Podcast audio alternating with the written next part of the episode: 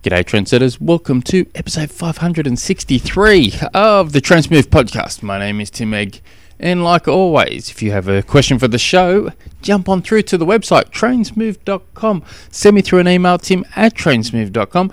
If you're interested in my training, it's nice and simple. All you got to go to another website, coronavirus.com. Now, a few things been going on in my little world. The Commonwealth Games is on. That's um, yeah, for the people who don't don't know or follow, it's all the nations in the Commonwealth all compete like the Olympics, just like the Olympics. And it's good. It comes around every four years, and it's that yeah, it's good for Australia because it's that one time every four years we get to pretend we're Americans and dominate, have a real crack. So it's it's been good. I've been enjoying it. I, I, enjoy watching the swimming, and I enjoy um, the, the triathlons.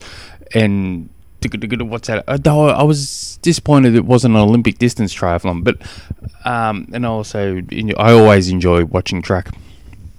But yeah, it, it's good. Yeah, what else? Uh, my son did a, um, a race today. He did a du- duathlon. It's a three part, a three race series and this kind of kicks off his race season, his first proper triathlon race season too. And um, he said he got third overall, second youth. He definitely got second youth, but uh, looking at the results, it was actually fifth overall. So he he did well. Um, the, uh, the, the first kid, um, the first I call him youth. It's you know, um, in, in his age bracket he got uh, he was uh, recently the national champion in duathlon uh, about a month ago. So it was really good to see, you know he got to see where he's at uh, on a national level, and he got his ass kicked by this kid. This kid was on fire. I think it, um, it was like a twelve minute twelve minute gap between first and second. so it was this kid just dominated. But as as I said to um, my son Jack, I go, you got a bit of work to do if you're going to catch him, right? More than a, a wax chain's going to fix that one. So he's so he's, he's going to have to have a have a red hot crack. Now, uh, but it, it was good. He he thoroughly enjoyed it. So I guess you want to hear a question. Today's question comes from Jonathan, who writes. He, he mentioned that he didn't mind me the last episode where I didn't have a question, so uh, appreciate that. Uh, but he's sending one through, which I like about. Uh, how long should it? How long should you rest before this? Easy for me to say. Let me start again. How long should you rest before you start training again after each triathlon length? He's got in bracket sprint, Olympic 70.3, and full Ironman. Let's assume each discipline, each distance. Let's assume for each distance that the racer is average or their times is of a medium time for those races. So, um, you can always, I can always go. Well, everyone's different. You know, it depends on goals. It depends on volume. You know, it, we all, we all know those those sort of things. So you're after good good solid numbers. So let let let's hit, hit a few. Um, sprint distance. Generally, with um, I'll, I'll, back it right up. Generally, in, in training, doing a training program for an athlete, I give very, very, very little days off. Um, very little because I always find that if they get the guard, uh, I always find, geez, I'm bloody tongue twisted today. I always find that the athlete has um, has got to listen to their own body. So when their body's screaming that they're tired or, or whatever, they're in control. They they they need to take ownership whether they've got to cut the intensity out of their training session and just make it an easy session or they cut the session all out and make that a rest day. So instead of me penciling in a rest day, I, I could easily pencil a rest day in and their body, you know, their pump's raring, raring to go for a day, and now we've just lost a day of training volume. So I do give very little. I also find life circumstances is another big one that that plays into most age group athletes. So, you know, oh, I had to extra work today, or had my kids, you know, cricket on today. I wanted to go see it, and then we got carried away and missed out on my training. So I always find between the between the athlete. um, monitoring their own fatigue levels. And and they communicate back to me too, um, so I can always say you better have tomorrow off, um, and life circumstances. So in general, I give very very very little rest days. I've got a few athletes that I give rest days um, every like once a week, but that's because their life um, has to have it. Uh, well, well the, the, you know, it's it's just one of those things. They they're just unavailable to train on those days, so we work around that. For athletes that I um, give rest days for, it's generally because I want them to have that rest day. It's, I'm looking at it; they're either leading into a big race or they're just gone a long period of time with no rest, and I think eh, let, us just put one in there. And so I really, when I put a, a rest day in for an athlete, I really, really, really want them to have that rest day. Which not five minutes ago, I was telling an athlete who has two rest days coming up, Monday and Tuesday, the, next week coming up, and I just knew, just knew that he was going to go do something. So I had to write a little comment on his rest day saying, "Can you please have these rest days off?" And he wrote back, "Yeah, he was going to go for a swim." so I just knew he was going to do something. Um, so we'll cover that bit. So that's that's covered as for um, when should you start training? Um, now, as I mentioned, you know, I give very little training days, but I always factor recovery in through through the week. So. Um, it could be just an you know, it could be just a swim, so that we're giving the the le- the athlete's legs a day off. We could be just taking the volume, you know, an easy spin on the bike, um, so it's active recovery. So we're getting the recovery in, and we're getting it through the volume. So that that's a very key um, aspect of what we do in in endurance training. So rest is uh, taking a full rest day. Sometimes is definitely not the best way to do it. It, it, it this is going to I'm going to cop it here, but I think full rest days are overrated. They they really are. Um, for for eighty percent of the time. However, as we've just finished the race, you for I could say for sprint um, Olympic seventy point three, you could just keep keep. Well, I'll, I'll go through I'll go through one of them. So it depends what your goals are. So if you're training for an Ironman or a 70.3 and you're doing a sprint distance, having a rest day uh, the next day, unless you went really, really deep, but even then, um, I, I, see no value uh, taking that rest day unless you really need to take a rest day straight after it. Having an easy spin the day after, that that's fine, or just going on a long bike ride the next day, you'd be still able to do that, even if you just keep your power um, at 50% of FTP just to get those um, miles in the legs. Uh, you, you'll still get something. So, sprint distance is um, you could just keep training through. Um, there's the, but you have to monitor fatigue. Olympic distance very much the same, but you may need to make the the very next day easy spin. May need to make it two days easy spinnings, easy recovery. 70.3. Now we're starting to build up some good fatigue during a during a race. I like for 70.3s 90% of the time I'll get the athlete to do an easy 60 to 60 to 90 minute easy spin the very next day. But the day after, I give them a rest day more times than not, and I do that because we're trying to fast track the recovery through. Um, uh, so you know, so we're not prolonging it. I found uh, athletes would be, you know, they do the 70.3.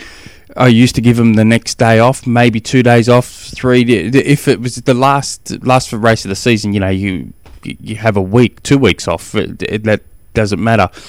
Um, but if you know we're mid-season or we got you know we're we're growing to something more better or another race coming up around the corner, we just go. Um, let's say they race Sunday Monday, easy, easy, easy spin, and I describe it very exactly how Cadel Evans described it. You know, go to go to a coffee shop for 60, 90 minutes away, ride super easy. Whatever gear you think you need, go one easier. You know, ride 30, 40 minutes to the coffee shop, have a cuppa, and spin it back. That that that would be perfect. The very next day, have a rest day, and then I found you know, you're almost feeling good by Thursday, almost feeling back to normal Wednesday, Thursday for for most people. Ironman, um, generally with Ironman, that you're you're that's the end of the road. You you generally need solid recovery.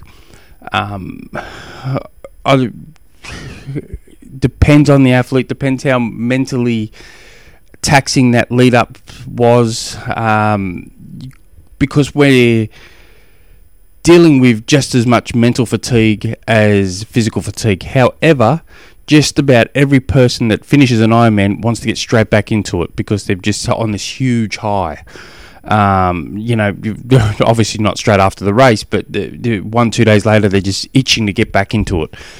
Um, I've exp- I've done a lot of experimenting with this. I've done it with myself, where you know, t- two days off, straight back into uh, training, easy volume for like two three weeks. Um, I've done it with two or three or so athletes now where we've trialled it, and it's never never ended well. They'll, they'll get back into it. Things are going good. Six weeks time, they've just mentally crashed, and it it's hard to you know get them to to complete a session.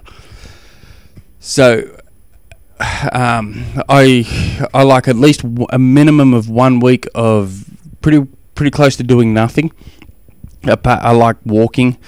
Um, maybe if they if they want to go to the pool and do some aqua walking or you know a little just basically body movements, that's all good. But it really is just um, full recovery for one week, and then in week two, if they want to train, um, depends what they've got coming up as well. If there's nothing coming up, if they want to train, we'll just do some very very easy volumes like um, no, nothing more than an hour or so per day of easy volume, and then on week three we'll just start slowly building it back up. It, and I found that approach works really well for for Ironmans.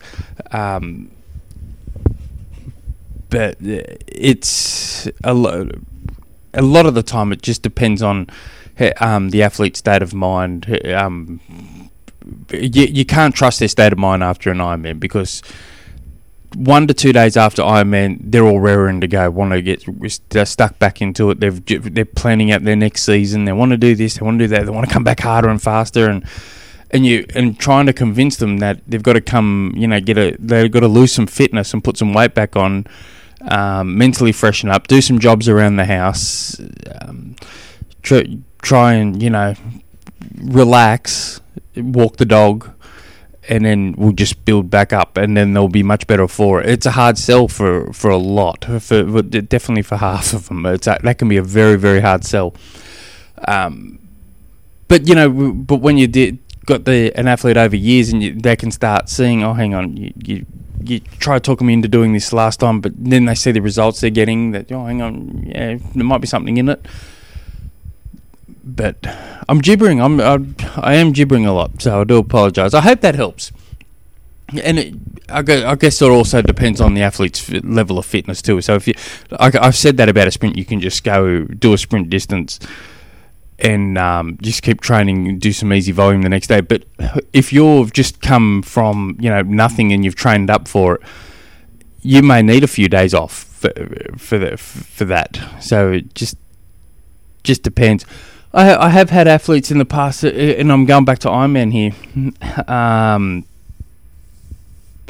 purely because I I see it more at that level, that mental fatigue where athletes can be sometimes just completely wiped out and trying to force them into training like two weeks later, three weeks later, it can be a recipe for disaster. It really can. So um, I never push it. I'll, I'll, put some sessions in. Um, and it's up to them whether they do it. Um, I'm not, you know, if they miss four ses- four days in a row, I'm not saying, "Hey, buddy, what's going on here?" Because I know they're just mentally shot. It takes a lot out of you, one of those Ironmans, physically and mentally. It's very, very taxing. Um, and we all, um, what's the word I'm looking for? We all react different to it. So it's it's interesting stuff. It, it's it's interesting um, per athlete how they handle the lead up um, you can almost say um, half of them, maybe more, start self sabotaging themselves. We, between weeks seven through to week for two or four weeks out. Um, a lot of little things. They'll start adding extra training sessions in the day before a very hard training session, um, or they'll start missing training sessions. They'll start cutting sessions short, really short. They'll start eating way too much food or really crap food. Um, so I always find from about four weeks out through to seven weeks out, at least half the athletes I've coached show signs of self sabotage, and it's um, that that's that's an interesting topic too. I always always find it because it can sometimes be subtle, but then sometimes it can just stand out like dog balls.